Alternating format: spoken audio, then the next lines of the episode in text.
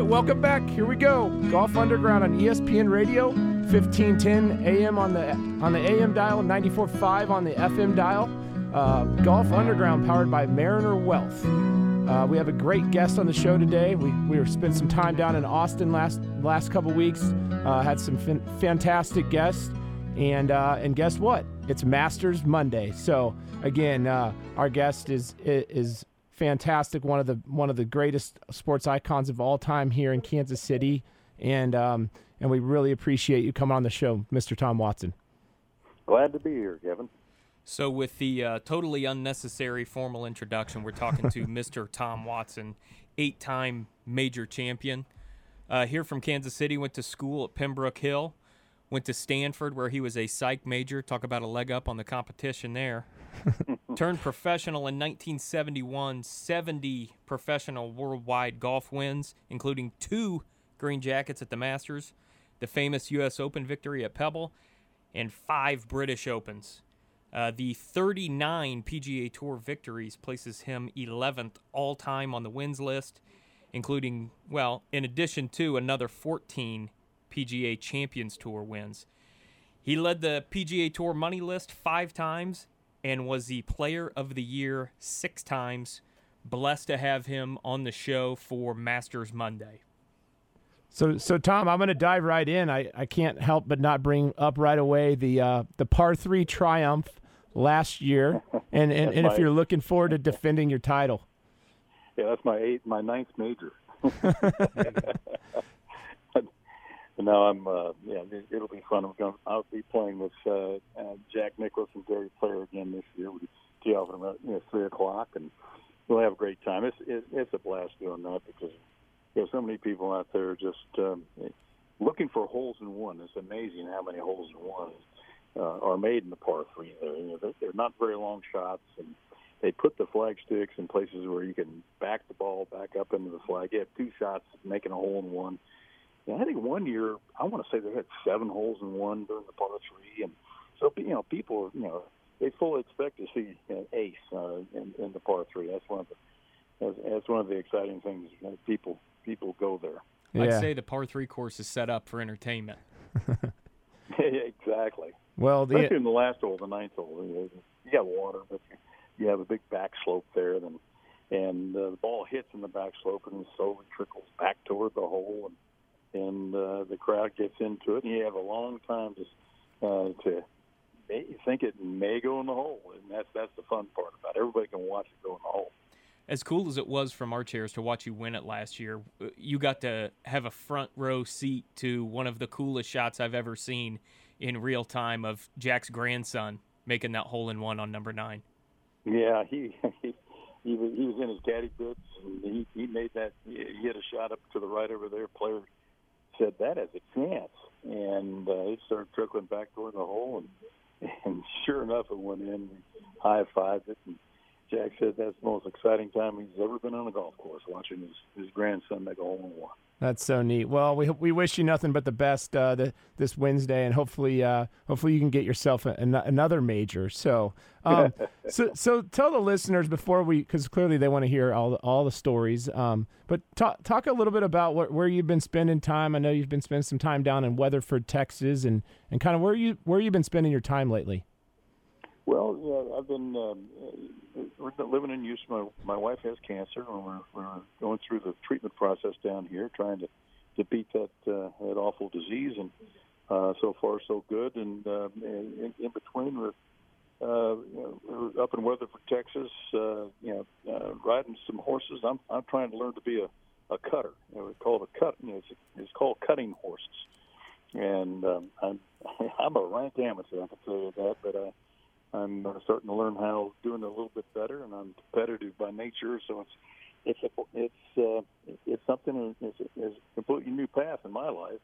Uh, but uh, uh, and I can tell you, being on the back of a horse when it uh, turns 180 degrees in a nanosecond, because the cow that it's following does the same thing, and it's trying to prevent that cow from getting back into the herd behind you. That is a rush that uh, you know. You, you know I wish everybody could experience that. Yeah, that sound that sounds awesome. Well, what, I know you've always had great passions and hobbies off the course, and so kudos to you for continuing continuing that.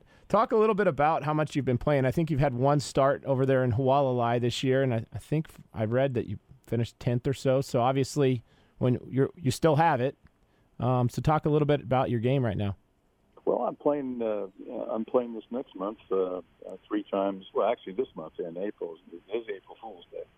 Uh, but uh, I'm, I'm playing uh, three tournaments, uh, starting with uh, the uh, Mitsubishi Electric in Atlanta at uh, Sugarloaf, and then uh, with my great buddy the following week, Andy North, uh, down in Branson, close to home. And we play as a team down there. We're playing the new Crenshaw Coore Course down there, which I'm, very much looking forward to playing. And uh, really admire the way they, the way uh, Ben and, and Bill Coore design and, and, and do their golf courses. And then the following week, I'll be here in Houston playing at the Woodlands and uh, in, in Ministaff, uh, uh, in Insperity, excuse me, the Insperity uh, uh, uh, PGA Tour champs. I still can't get that out. PGA Tour champs. It's well, the senior tour. Hello. PGA Tour champions. Yeah, we were we were botching. We were at the Dell a couple weeks back, and we were botching the name of uh, the Dell Technologies Match Play Championship. So we finally got it at the end, but it was a it was a mouthful. The one that I've struggled the most with is now you you don't have holes anymore. They're all tied. Right. Oh yeah, that's the that's the new rule change. You're jumping the you're jumping the boat, Jordo, because that's what we're going to talk about rules here in a minute. So so Tom, talk a little bit about some of the charitable initiatives. You know, you've been such a great steward uh, here in Kansas City and, and across the country slash world. Talk a little bit about what you have going on in your chair in the charity world right now. Um, and, and, kind of what's going on there. Well, I, am involved in uh, a lot of different areas, but uh, this is part of a uh, you know what I what I feel is what you do is uh, is helping those people that need help, and uh, you know I can use my uh, my celebrity, if you will, to to help generate uh, interest and enthusiasm. People to come out and and play golf or listen to me speak uh, for a variety of things, from uh, every, any you know from uh, Children's Mercy Hospital to uh, uh, to you know, suicide prevention, to ALS, you know, damn disease that killed my caddy Bruce Edwards, to alcoholism, to helping the wounded vets, uh, you know, all kinds of different things that uh, uh, I can help out with, and I'm glad to do it. Well, I, uh, big kudos to you for for number one supporting so many worthy causes, and, and as you said, putting that that celebrity to to such good use. I had uh, I had lunch today, oddly enough, with a guy, uh, J.R. Riley, and he mentioned he played with you. He bought one of the packages through Welcome yeah. House, uh-huh. and he was telling me that in the they're getting a nice number, you know, 40, 40 grand a guy, I think it was, or roughly. And so, congrats for you. I know you get the requests for everything in in your time, and so and so thanks for thanks for all you do for the game. Well, I'm glad to help out. So, so fast forward or rewinding the clock a little bit back, we want to dive into kind of the the 09 British and and kind of what that near triumph was like for you, and just kind of hear it in the in the from the mouth of of Tom Watson. Well, you, I hope you have a, a few minutes. we got more time um, than you. I've, I've, I've, I've, told the story quite a, quite often, and it has a, it has a real wonderful outcome to it in a sense. Uh, but you know, when I went over there, uh, I was really playing my best golf, but I was putting terribly. And then, uh, you know, playing the first practice round, I just hit the ball great and just couldn't make a putt. My I was mishitting the putts, uh, trying different strokes and here and there, and nothing was working. And Tuesday, I go out and uh, on the first hole, had a great shot in the strong south wind. And, and uh, hit it about eight feet. I left the putt about a foot short and to the right about six or seven inches. It was the worst putt I ever hit. And I just said, "The heck with this! I'm going to try something outside the box." So instead of going back closed to open, I I opened the putter head and closed it in impact. And, and lo and behold, the ball started rolling really true. And, and uh, I worked on that uh, the rest of that round, the next practice round, and Wednesday night I was going to you know bed with Hillary, and I said, you know, hey, I can win this tournament. She goes, huh? and uh, I said, I, I can win this tournament. There were three reasons that I, I really felt that way. First of all, I, had, I had. this was my sixth time I played in a major championship at Turnberry. Wow. And literally nine, 95% of the players who were playing there in that Open Championship had never played the golf course.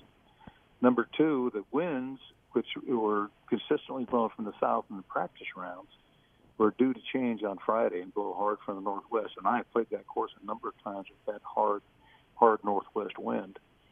Uh, and, and number three, uh, uh, uh, I, I just I just had that gut feeling that uh, you know this this is a time that uh, you know the age didn't make a difference. It, it, it had no difference at all. I was prepared and I was ready to go. My putting was good, and uh, uh, I had a game plan that uh, uh, nearly worked out.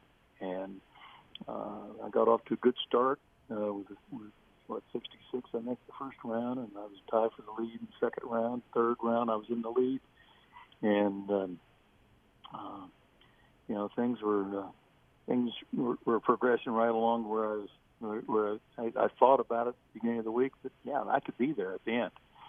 Um, and so you know on Sunday's round I got off to a bad start, but I, I pulled it back together and and uh, made birdies on the holes where should make birdies, and uh, the other guys couldn't. You know they they screwed up at number 15, which is a very easy hole to screw up on, and a par three, and I knew how to kind of play that hole from experience going downwind. Everybody was knocking it over that green into the bunker, and failing to get it up and down. Uh, I tried to land it short of the green, which I did, and, and rolled up there nicely and made an easy par. Um, so that was one of the things that I knew about the golf course that gave me the advantage. Um, and then you know, coming to the 18th hole, I, um, you know, it was, it was uh, I, I hit a perfect tee shot there with a hybrid, and I hit the uh, 187 yards. I hit an eight iron, and I tried to land the eight iron right on the very front left of the green, uh, just over this mound, and I did, but it, it got a hard bounce, went over the green, and I I, uh, I chose to putt it rather than chip it. It was the ball was kind of sitting sitting down in a, in a cuppy lie, and I uh, decided to go ahead and putt it, and uh, and and I he putted about eight feet past, ten feet past, and hit a lousy putt. You know, it was uh, uh, he was disappointed going to the playoffs. I hit one good shot, and that was the drive in the playoff. That was it. Um, and the first on the first hole, and and uh, Stewart Cink, he had he had ever shot well in the playoff, and, and did what he had to do to win. But anyway, the aftermath, uh, I go in the press tent, and um, you know, they they announced my name, and uh, it, it was like slow motion. Nobody wanted to come and sit and ask any questions. it was, it, it was they were stuck. They they just you know they were moping coming in there. Nobody was hurrying. It was just oh jeez. Well, I, and I said finally to him, I said, "Come on, man, come on, everybody. This ain't this ain't a funeral. Let's get it over with. Let's get it going." so he did that, and then uh, I came out did all my other TV and radio and walked to the long faces of my wife and Andy North, who was at the 18th green foul uh, for uh, ESPN, and uh, then we go up to the room and we prepare for dinner. We're getting dressed, and the phone rings, and Hillary's phone rings, and uh, she says, "Hey, hi, Babs." And I said, yeah, okay, just a second. She hands me the phone and says, Jack wants to talk to you. Babs is Barbara Nicklaus. Uh, and Jack gets on the phone and said, Tom, I did something today I've never done before. I said, well, what's that, Jack? Said, I watched the tournament from the very first hole to the last part, last part of the playoffs. Said, you won the tournament. I said, Jack, I didn't win the tournament. Come on. Said, no, you beat everybody. And I said, no, he, you know, he wouldn't take no for an answer, and I wouldn't take no. Uh, anyway, um, he then proceeded to uh, kind of described the, the last hole. He said, "You hit a perfect tee ball. Yeah, I hit a perfect tee ball, and my second shot, if it stopped six inches shorter, I, I, I two putt to win the tournament. Yeah. The third, the third shot that when one, uh, he said, you hit you hit the shot that wouldn't lose you the tournament, meaning I putted the ball rather than chipped the ball. And that was, you know, that was uh, coming from, you know, anyway, uh, coming from Jack, knowing the situation, knowing you know, how he played the game as far as the risk reward. He was the best at that. Uh, he, uh, uh, he, he kind of he relieved me somewhat because I got in the press room they, and they, of the, you know, they asked me a couple times why didn't I chip the ball rather than put the ball, and I said very same thing that Jack said. I felt I could uh, I could get the ball close with the putter, and, and it was the right shot. Yeah. And then he said, well, then on to the putt. He said, and you hit the putt like the rest of us would have hit it, you dog. well, you you hit and that cracked me up. Yeah. You know, that was. Uh, you know, here, here's the greatest players ever played. He he uh, he, he calls to console me uh, as a friend. We are friends, but at the moment that uh, he knew I needed him, and uh, um, you know, it was uh, it was a great memory. So. Yeah, there's a heck of a lesson in there about friendship and how to carry yourself in the face of disappointment. That's that's good stuff. How did how did you feel over that putt relative to let's say you know coming down the stretch when you won your first in uh, '75? Well, I remember my thought process. I said, "Well, you've been putting well the whole week. Uh, you know, take uh, you know, you know, this is going in. You know, this is going to go in, and uh, take your um, I didn't change my routine at all. I didn't second guess myself. I, I tried, tried to play a straight putt, and uh, I just I I just decelerated into it. It was just it was an awful putt. Well, you had um, you had the whole world cheering for you, and I think probably Stewart Cink deep down might have been cheering for you as well. So. well, you know, I, I, as I said, uh, the one good thing about the whole thing was that over the over the course of the next you several of the month uh, I received letters, uh, emails from people I've, I've never knew, and uh, many of the emails were from people of older age. He said, "You know, Tom, I gave up because I thought I was too old to do something, and uh, you give me the inspiration not to give up." And that was that was a pretty consistent theme of the of the, of the responses I received from these wonderful people all over the country and the world. Is that is that, in your opinion, one of the best things about about your game, about the game of golf? Uh, in what matter? And just golfers, you know, friendships, and and also people can be play into their seventies, eighties, even nineties. Um, well, indeed, it is because uh, you know I, I have a friend, uh, uh, a good friend who's just turned eighty, and uh, he says he he works out three times a week and he uh, he's now playing forward of the forward tees. And I said, go for it, keep it, keep going, never surrender, keep going and playing the game, uh, because it's it's a game of a lifetime. You know, it doesn't matter how far you hit it, what you score. It's just a matter of uh, you know getting out there and and, uh, and, and having fun doing something that uh, uh, that you know, you know, gets your mind off of other things in life. Yeah, exactly. Yeah, what I what I preach to a lot of the beginners or people that come to me is I say, hey, go go out and tee it forward, make the game fun. It's it's too hard to to go to the back tees and, and try to try to challenge yourself. So that's kind of one thing I'm I'm always preaching, and I know that you're a fan of that as well. Well, yeah, absolutely. I mean, I I, I hate to see you know older people who uh, uh, won't play the forward tees uh, because you know, for whatever reason, and they're not enjoying it because they're just they're hitting, uh, you know, they're hitting the driver 110 yards, and then they hit another, uh, you know, whatever fairway wood or hybrid, and they hit another 100 yards. They actually hit the fairway was longer than hit the driver, and, uh, and they hit another one, and then they may get close enough to green to put an iron shot on the four, you know, four shot, and it can't be, you know, it's not a lot of fun to hit uh, you know, 30 hybrids or 33 woods during a round of golf. That's like going to the practice team practicing under three wood. exactly, exactly. If we can, Mr. Watson, I'd like to take you back to a time where you were hitting one irons all over Pebble Beach. Uh, the image that's lasting from that tournament is the chip in on the 71st hole. And one of the things that I really wanted to ask you about that, that I think sometimes when the story gets retold today gets a little lost is – that chip in gave you a one stroke lead going into one of the toughest tee balls there is. U.S. Open on a not great day, uh, 72nd hole at Pebble Beach. What's it like the the rush of watching that ball go in and then knowing you've got to tee off that hole with a one stroke lead over Jack Nicklaus? Well, first of all, I wasn't thinking about teeing off in the 18th hole until after things were completed on the 17th hole, you never get a, you never get that far ahead. But, you know, as soon as I, uh, I I hold it, ran halfway to Japan, pointed back at my caddy Bruce, who I had kind of smugly said, "I'm not going to get it, get it close. Hell, I'm going to hold it." Uh, I pointed at him said, "See, I told you so." uh, then my my next thought was, "Okay, let's get prepared to uh, hit the tee shot at 18."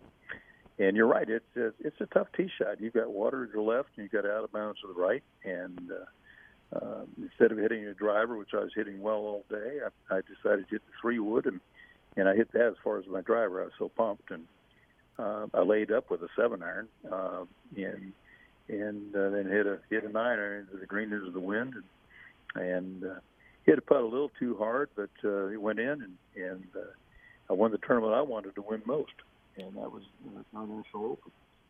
It was on Father's Day, as it always is, the uh, the U.S. Open finish on Sunday, and uh, I, I, I was one of the most uh, joyous times of my life to be able to call my dad and say, "Dad, I did it."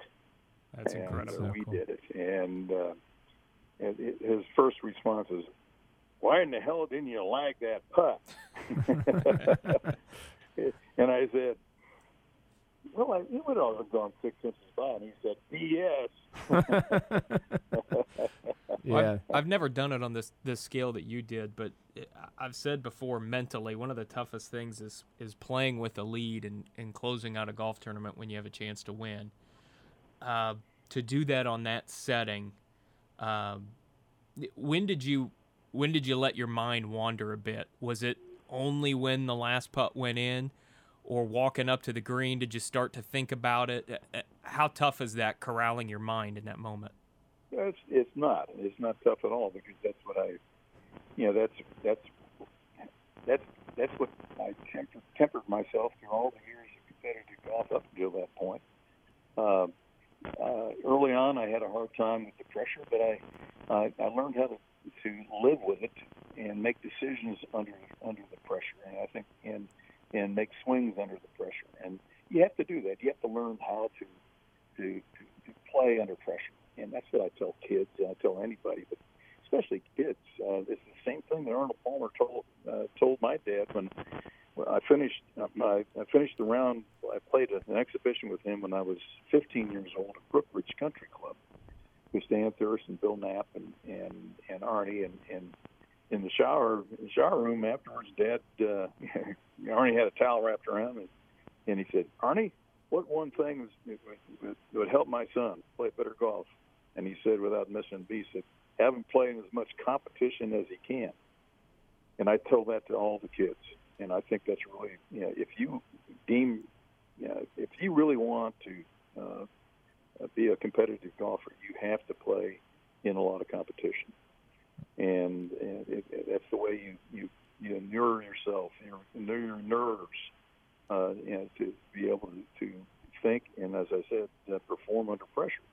And you just can't just go, you know, throw yourself into that because it's an unknown, uh, as you know, as it always is. Like when I first started the tour, you know, when I had the chance to win a golf tournament or was in the lead, you know, I, I, I wanted I wanted to get it over with fast because of the pressure, and, and as a result, it made me go faster. Yep. And I learned that going faster caused problems, caused my swing problems, and you know, caused you know, you know, and caused me to not be able to perform.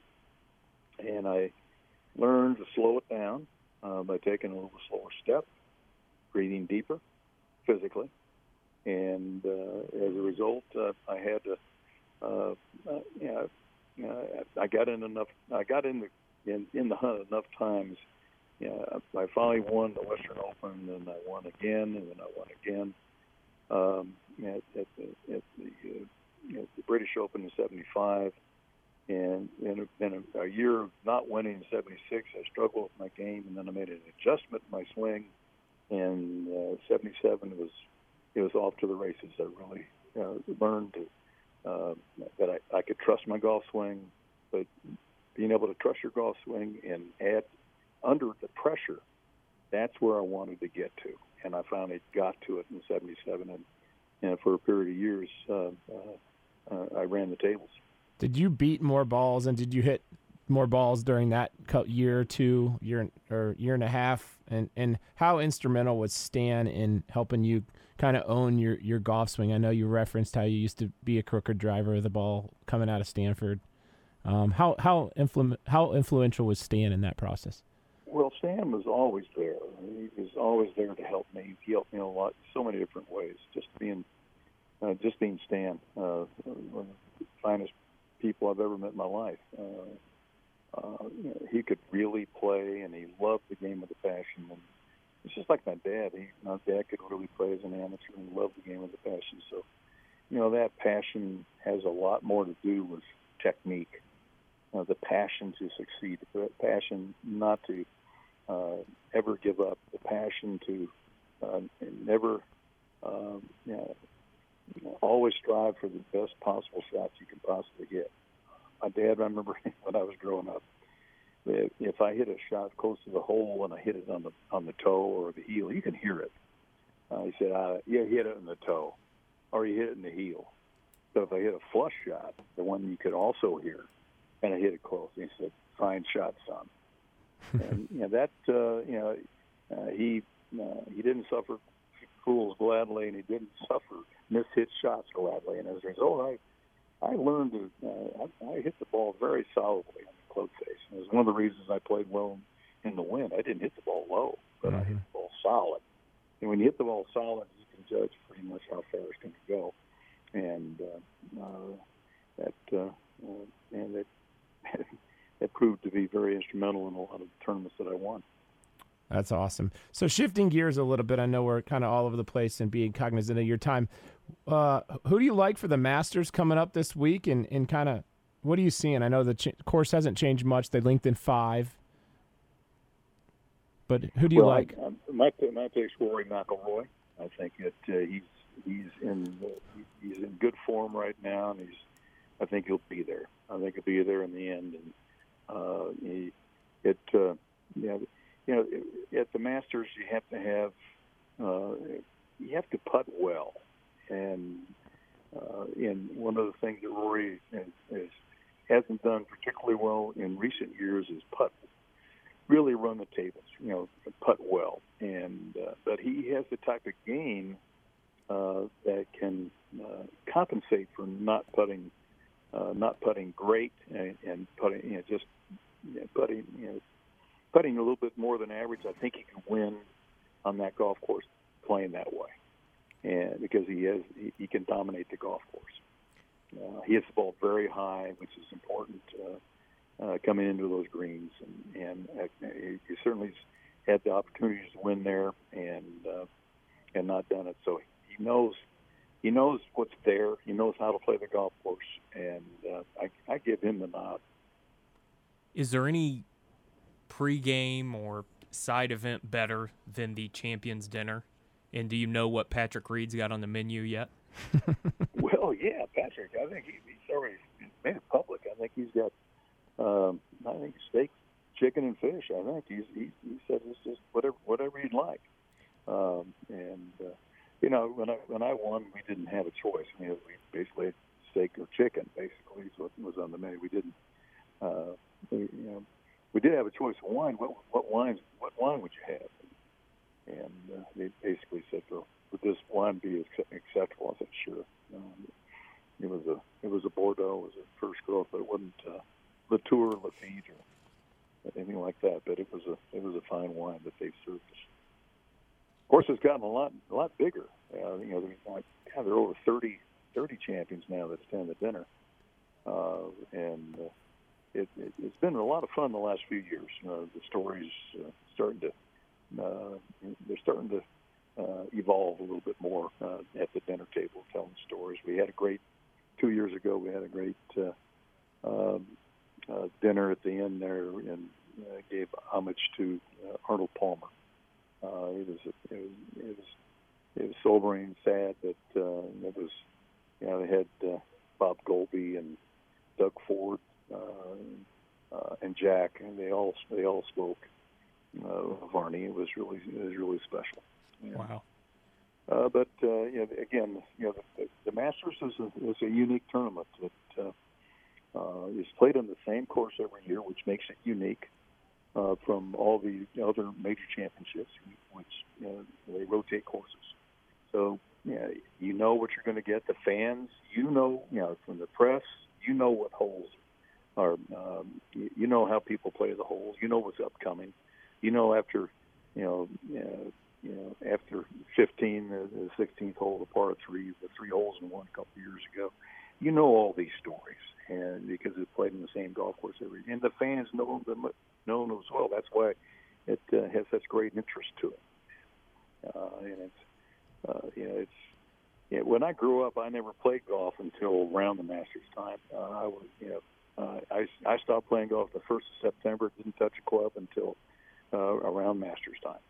Yeah, I think for, that's for six months. And, that's weather induced to some extent here. well, yeah, it was. Yeah, but no, it was actually sports induced. I played football and basketball, and and uh, uh, you know, I really didn't have much interest in golf in the, uh, at all after after playing golf in the summer.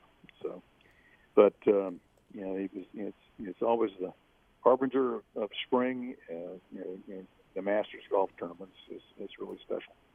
That's awesome. Okay, well, being cognizant of your time, we're going to wrap this up with the um, the emergency nine with Tom Watson, brought to you by Sheridan's Unforked, eating good and feeling good. Um, are you ready, Mr. Watson? All right. Tom Kite told me no, he wasn't ready last week. So, uh, okay. Who is on the bag for the par three event this week? Uh, Paige Watson, aka Cherry. She's a singer songwriter. She's my stepdaughter. Awesome. Side question: How is she doing? How's the career going? Uh, it could be going better, but I have a hundred percent belief that she's going to make it. She is really good. Best ball striker you ever played with, other than yourself? Best ball striker is um, Byron Nelson. I think that's what Kite said too. Best short game that you've ever who you've ever played with? Uh, Seve, Seve Ballesteros. Will Tiger be in the hunt come Sunday? Uh, yes. Will Tiger get to Jack's record? Uh, no.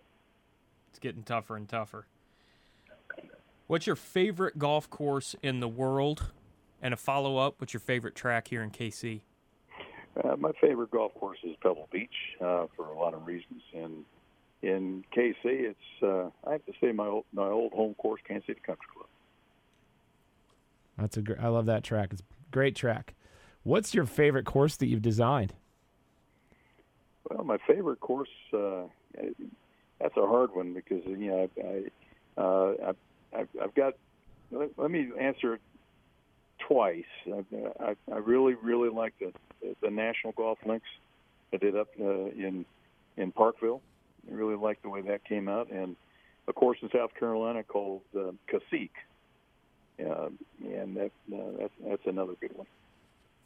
Cassique, that's awesome. We'll put Loch Lloyd down as your third favorite. Jordan lives out there. That's why he's saying that. well, I, yeah, you put me on the spot, and and, and now you get, you're getting you know when you're these types of questions gets gets half the audience you know upset, and the other half, oh yeah, I understand. No, it's it's great. It's great. Okay, what figures in the game should come on this enjoyable show, assuming that you've enjoyed your time today? I say it again. I'm sorry.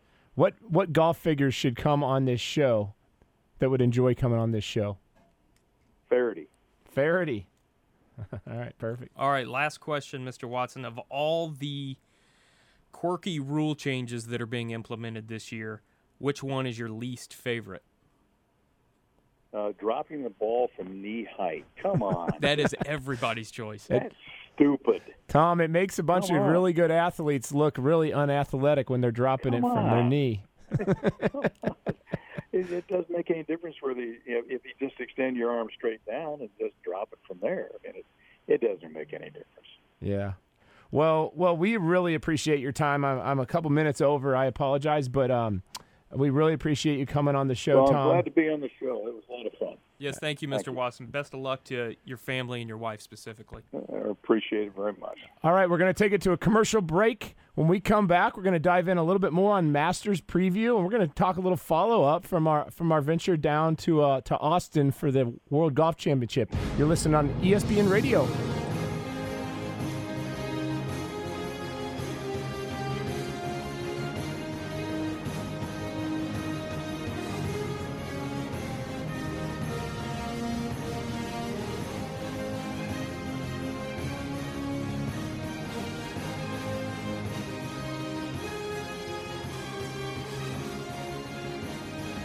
Right, welcome back.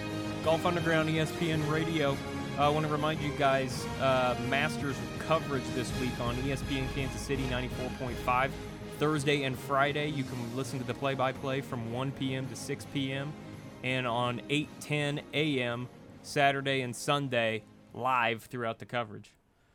So so let's dive in a little bit, a little review of of, of our trip down there, and um, and again, um, we, we got to see the likes of, uh, of of the past champ Kevin Kisner down in Austin. We ac- I actually got to walk a practice round with him, um, inside the ropes with him and Gary. So that was pretty neat. And uh, Was there ever a guy that relishes match play more than him? he he loves match play and he loves making putts. Uh, on he loves making putts um, under under the gun. So he, he had some great quotes and um, and and you know there's not a better guy out there in terms of just smack talking. He had he had Woodland going on one of the holes. He had a he had a he was betting with one of the fans. There was about 15 of us following that group. And he was betting with one of the fans, trying to trying to get some action going between him and Gary. And so him and Gary hit it one guy, uh, Kiz hit it up to about 14 feet, and Gary hit it to about 17. So he had the fan come come out from under the ropes and, and walk it off for him. And then and then I proceeded to give Gary some grief on a bad shot that he hit. And he said, "Hey, if you're gonna if you're gonna be uh, talking some smack to my playing competitor, then I want you inside the ropes. So so come on up for an up close seat." So that was pretty neat. He's got a great golf swing and um, and what a what a good old boy. I mean, that's just exemplifies a good old boy from from uh, South Carolina. That he's just he's just one of one of us or one of the guys. Well, you know that golf course has yielded victories to bombers in the previous four years that I think it had been there. Uh, uh, Dustin Johnson, Bubba Watson, and uh, you know the weather was not good. And Kisner's not a long hitter of the ball, and I think it goes to what some of what Tom Watson was saying just earlier. When you have that kind of mental toughness and that grit, uh, certainly he overcame his lack of length with that grittiness on the greens and that kind of uh, t- tough attitude going up against guys bombing at 40 yards by you and you just putting them to death. Yeah, I was listening to one of Kisner's interviews, and he says, he says, does Dustin or these big bombers intimidate you? And he said, well, no, I'm I'm, I'm playing golf for a living, and and the guy just has the mentality that you know he's going to play to his strengths and what he does well, which is you know drives it extremely straight. He didn't miss one when I was watching, and then and then he clearly wedges it really nice, and obviously puts puts the uh, eyes out of it. So if you can do that, clearly you can compete on any level. You know, it's weird. I feel like most of the time, really good putters don't putt with those huge mallet putters, and, and he is the exception to that rule. Yeah, exactly. I think that the guy just he's just got it. So, um, all right. So so moving forward, let's talk a little bit about Masters. We're, we got Masters here in, in three days. Who do you like, Jordo? So I was in uh, Vegas last year and put down 20 or 40 bucks, I can't remember, on uh, a gentleman named Patrick Reed. And that paid off pretty heavy. He was going at 40 to 1. Was in Vegas a couple weeks ago. Same odds at 40 to 1 again. So So you're gonna take him again. I took him again, rooting got- for my guy. I've got Rory. I'm gonna take Rory. I'm gonna side with Mr. Watson. I mean, you can't go can't go wrong with you know Mr. Watson what what he thinks and, and his insights. So Well, as that ballpark gets bigger and bigger, uh, as far as Rory hits it and he can hit a draw, I I like his chances pretty good too. It, it, just as Mr. Watson said, I, to, to me, Rory, it's all about getting that putter going. If he can putt, uh, he might run away with it. But one thing I've noticed is all the putts when he does miss, he misses right, and so kind of what Tom was saying in the um, i- at the outset of the show with kind of releasing that putter more open to closed screen door approach. I think that you know Rory puts with that mallet, like you said, and then I, I just think he could throw in a little bit more release of that putter, but. Again, he's he's top five in the world, so whatever he's doing. Why doing. don't we get him in the stable? Well, let's, It's up from here, right? exactly. Let's get that thing released. Why and- don't you start your relationship with Rory by telling him everything he's doing wrong? Sounds like a plan. um, no, I, I think that hopefully. Do you think that uh, his his loss to Tiger down at the match play is going to hurt him?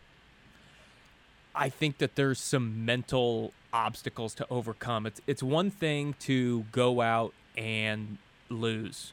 It's another when you feel like you gave it away.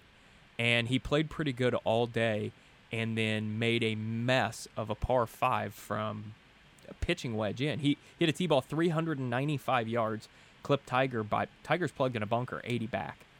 And uh, Rory, I don't think he even putted out. Picked up for double, and, and they shook hands. I, you know, he's obviously a mentally tough guy. He's won majors before. He's won on the biggest stages, but that sting coming so soon, leading into a major, he'll have some mental hurdles to to juggle. There's no doubt. Yeah, I think I think that he'll be fine. But again, you know, I, I'm gonna I'm gonna put him as, as the as the guy to win, and then I'm I gotta throw I gotta throw Gary Woodland in. You know, I'm not I'm not Homer. attending not attending this year. Um, he's missed the cut in the last two years, and I think he's due for for a good week. Um, He holds some nice putts down in Austin. Um, that's what you got to have going into a to Augusta with those tough greens. Yeah, exactly, exactly. So, who who else do you think will will show up down there?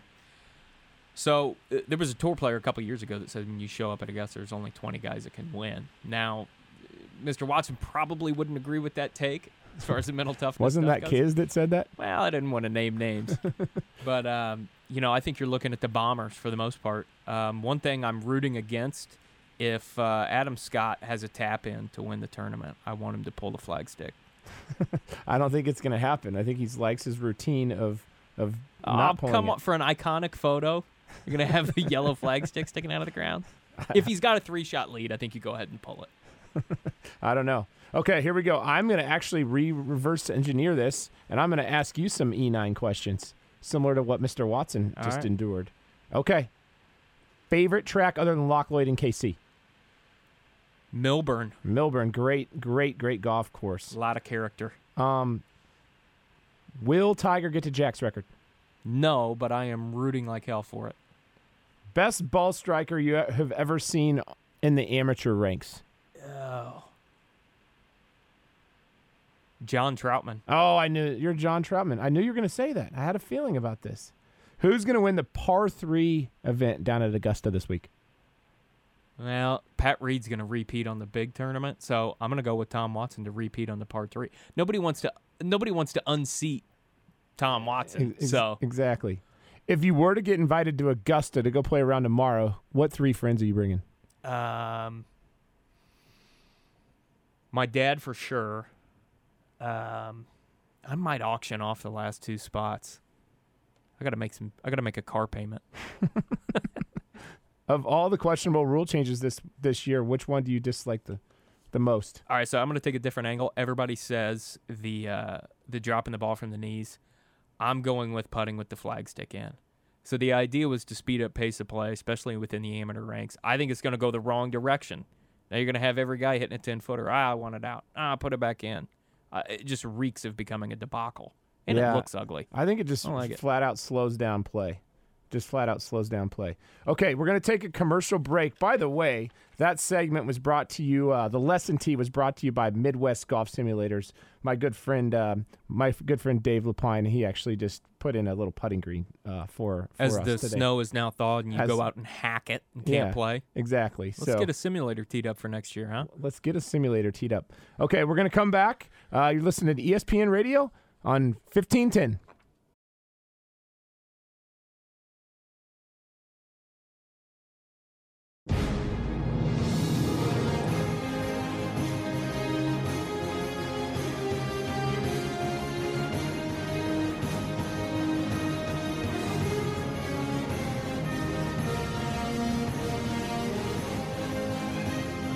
Okay, welcome back. You're listening to ESPN Radio Golf Underground. Guess where we are?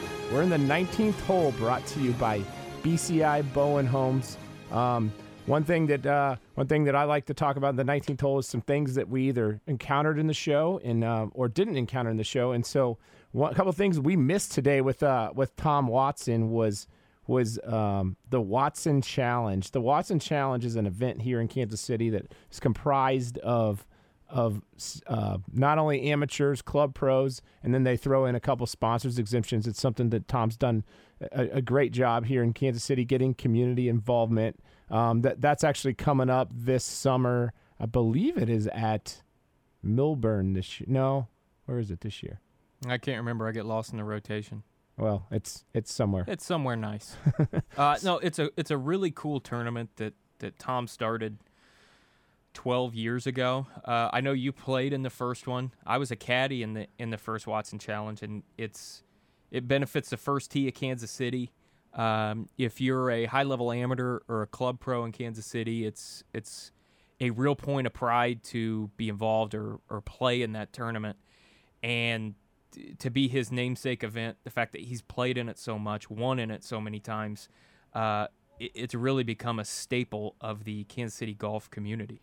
What uh, what exactly, in terms of the Watson Challenge, what what do you do? You go out and watch, or what? What's what can the casual fan do? Is that an insult because you're saying I can't play in it? No, I think you should play. Why don't you qualify this year? Uh, well, the insult was probably correct. I'm probably not good enough to play anymore. Two young kids are probably getting in the way of all that. No, so it, it's great watching because uh, unlike a, a pro event where it's a little tough to get around the golf course, uh, you're waiting to get to and from different places. The Watson Challenge, you can go out and watch and get up close and personal with the action, and and you're watching guys hit golf shots that mean an incredible amount to those people playing, and y- you want to watch somebody hit a shot that they care about in in a really cool golf environment. Uh, the Watson Challenge is a great place to go do it. So what what has Tom Watson meant for you and your upbringing here in Kansas City and, and living and seeing watching a legend play golf? So I didn't pick up the game till I was 16, and uh, played every day for two years, and uh, got good enough to be somewhat involved in the Kansas City golf community. So I'm caddying in the first Watson Challenge. Just got done looping for my guy. Had a tough day, sitting in the uh, hospitality tent having lunch, and there's nobody in the tent. I'm just quietly eating a sandwich and. Uh, a hundred open seats, and uh, Mr. Watson sits down right next to me, 17 years old, and talked to me about junior golf, competitive golf, pretty much everything he wanted to know about me. And uh, it's one of those things that when that happens, that sticks with you forever. And uh, what what Tom has meant to me through that experience, his tournament, and then almost getting to go back and relive uh, the incredible career that he had before I even knew about it, uh, has really uh, colored in what a legend he is to the game of golf, and more importantly, to us here in Kansas City. Yeah, yeah. One thing also we did not cover, and I, I wanted to bring this up, and we kind of ran out of time, but your thoughts on the Ryder Cup and when, when Tom or any other captains do you think it's it falls on the captain when when the Americans haven't played well in year past, or are you more of the mindset? Look, these guys are all professionals. If they get the, a decent pairing, it's on them, and they should go out and perform. Well, Tom talked about how mentally tough you have to be to succeed in high level competitive golf, and when I hear guys complain about their Ryder Cup pairings, to me it smacks of uh, placing blame where it shouldn't. I think when the guys win, the players get all the credit. When they lose, it, it's always the caddy getting dogged, and and and maybe that's the maybe that's the captain's role, right? Is to take the slings and arrows for the players. But I I think if you're already one of the world's best because you're playing in this deal and you're getting paired with another one of the world's best, uh, if you don't play well, I mean, you gotta you gotta own it a little bit. Do the Europeans just have more fun with this event? What why do why do they keep beating us? I don't know. Well, I was going to. Uh, certainly, you've played a lot of match play, and so have I. It's a different mindset that when you're playing stroke play. Maybe they're more suited to match play, like Sergio, famously throughout his career, not a great putter. You get him in the Ryder Cup, he makes, makes everything. everything. I think it's a, I think it's a mental approach thing that maybe they're just more wired for. Yeah. Well, we had uh, when we had Chuck Cook on the show, you know, we were talking a little bit about they they just drive the ball. Or actually, it was Tom Kite. Tom Kite mentioned the the Europeans just drive the ball cro- straight, you know, and and kind of how the golf courses are set up here. When we were over at uh, Gleneagles, I mean, these guys are driving it. The Americans are driving it crooked, and and that's kind of how the golf courses are set up here in the in the states. Is is they can drive the ball crooked. It's made made for bombers. You know, the TV, the tour wants to see the bombers and and them hitting drivers, and so I think that plays into it a little bit. That was just a golf course that you know, a guy like Kevin Kisner probably would have played well on. Yeah, I think we should see more of that on tour. Um, I don't know if they're going to dial back the ball or the clubs eventually, but I would like to see creativity rewarded on the golf course a little bit more. And you're right, the Americans mostly filled out that Ryder Cup team are bombers, and the Europeans, to their credit, they set up a golf course we couldn't play, and I think if you picked the Ryder Cup team to go to that course, it would probably look different than the top 12 players that got selected just because you need guys that can putt it. You need guys that can be creative. Um, and, you know, the official world golf rankings, top 10, it's mostly bombers. It's, it's not a lot of creative guys. So what? Um, jumping back to Mr. Watson, what's your favorite Mr. Mr. Watson story? Well, my favorite was him sitting down for me or sitting down with me at lunch at that first Watson Challenge. What about uh, first? What about favorite memory of watching him play? Oh, it has to be that 09 British Open. And I know, it, just as he said, uh, Jack Nicklaus told him on the phone, I felt like he hit the shot to win the tournament. I mean, he flagged that eight iron and it took a real hard bounce. Um, nobody was rooting for uh, Stewart Cink. I'm only his parents, maybe. The whole world was rooting for Tom.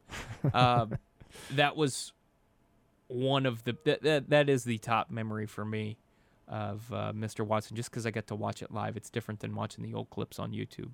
Yeah, I'd I'd have to say mine would be the uh, the chip in at Pebble and just that oh, that rerunning of time and time again, seeing him celebrate um, on the on the 17th there at Pebble, and then and then being able to close it out. That's just that's just pretty pretty darn cool. So now you've played in a Watson Challenger. I've played in a couple, yeah, a couple, three three or four, yeah. Tell me something about watching him hit balls on the range or on the putting clock, or uh, uh, give me a good Tom story inside the rope at that event. Yeah, so I think one thing that he does differently than everybody else, and I still haven't adopted this, and I probably never will, is maybe that's why you don't have eight majors. Exactly. I might try that this year here. Uh, he starts warming up with a three iron, um, and then works backwards through the bag. Um, he just says, "All right." He just starts making little half swings with his three iron or or, or a long iron, and I, that's that's something that I saw. And I would just say the number one thing I see is he swings within himself, or the, the tempo is, is, just so unique and and fluid. Um, is it the most picture perfect golf swing? No, but you know what? The guy has played well for for gener- decade after decade after decade, and so I think you know he's still supple and still can hit it plenty far. I know he would argue that, but um, he, he can move it plenty hard. You don't like warming up, starting out with the butter knife? it's, a, it's a little different. I do it. Do you? Yeah. See? This is one of my favorite golf stories ever of me personally. I was playing in a uh, national tournament in college, and uh, maybe overindulged the night before. It's practice round. Shocking. Shocking. So we're on a practice tee. Everybody's all fitted and looking good, and I'm coming out trying to knock off the rust, pull out the four, and uh, catch it right in the teeth as you would expect and I nail a flagstick in one of those like short chipping greens 30 yards in front of the tee. It sounded like somebody hit a gong, right? Everybody's looking up and down the line. Who in the world just hit that shot? Yeah. That's pre- that's pretty darn good. I don't well, think Tom probably ever did that with his 3. No.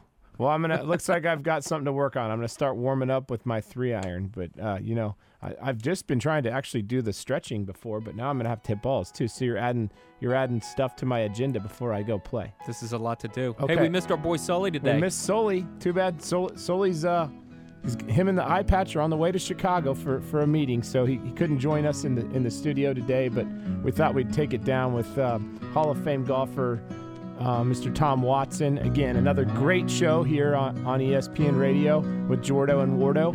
Um, and we're gonna come back. We're gonna come back next week with some even more, even more great guests. So again, you're listening to Golf Underground on ESPN Radio.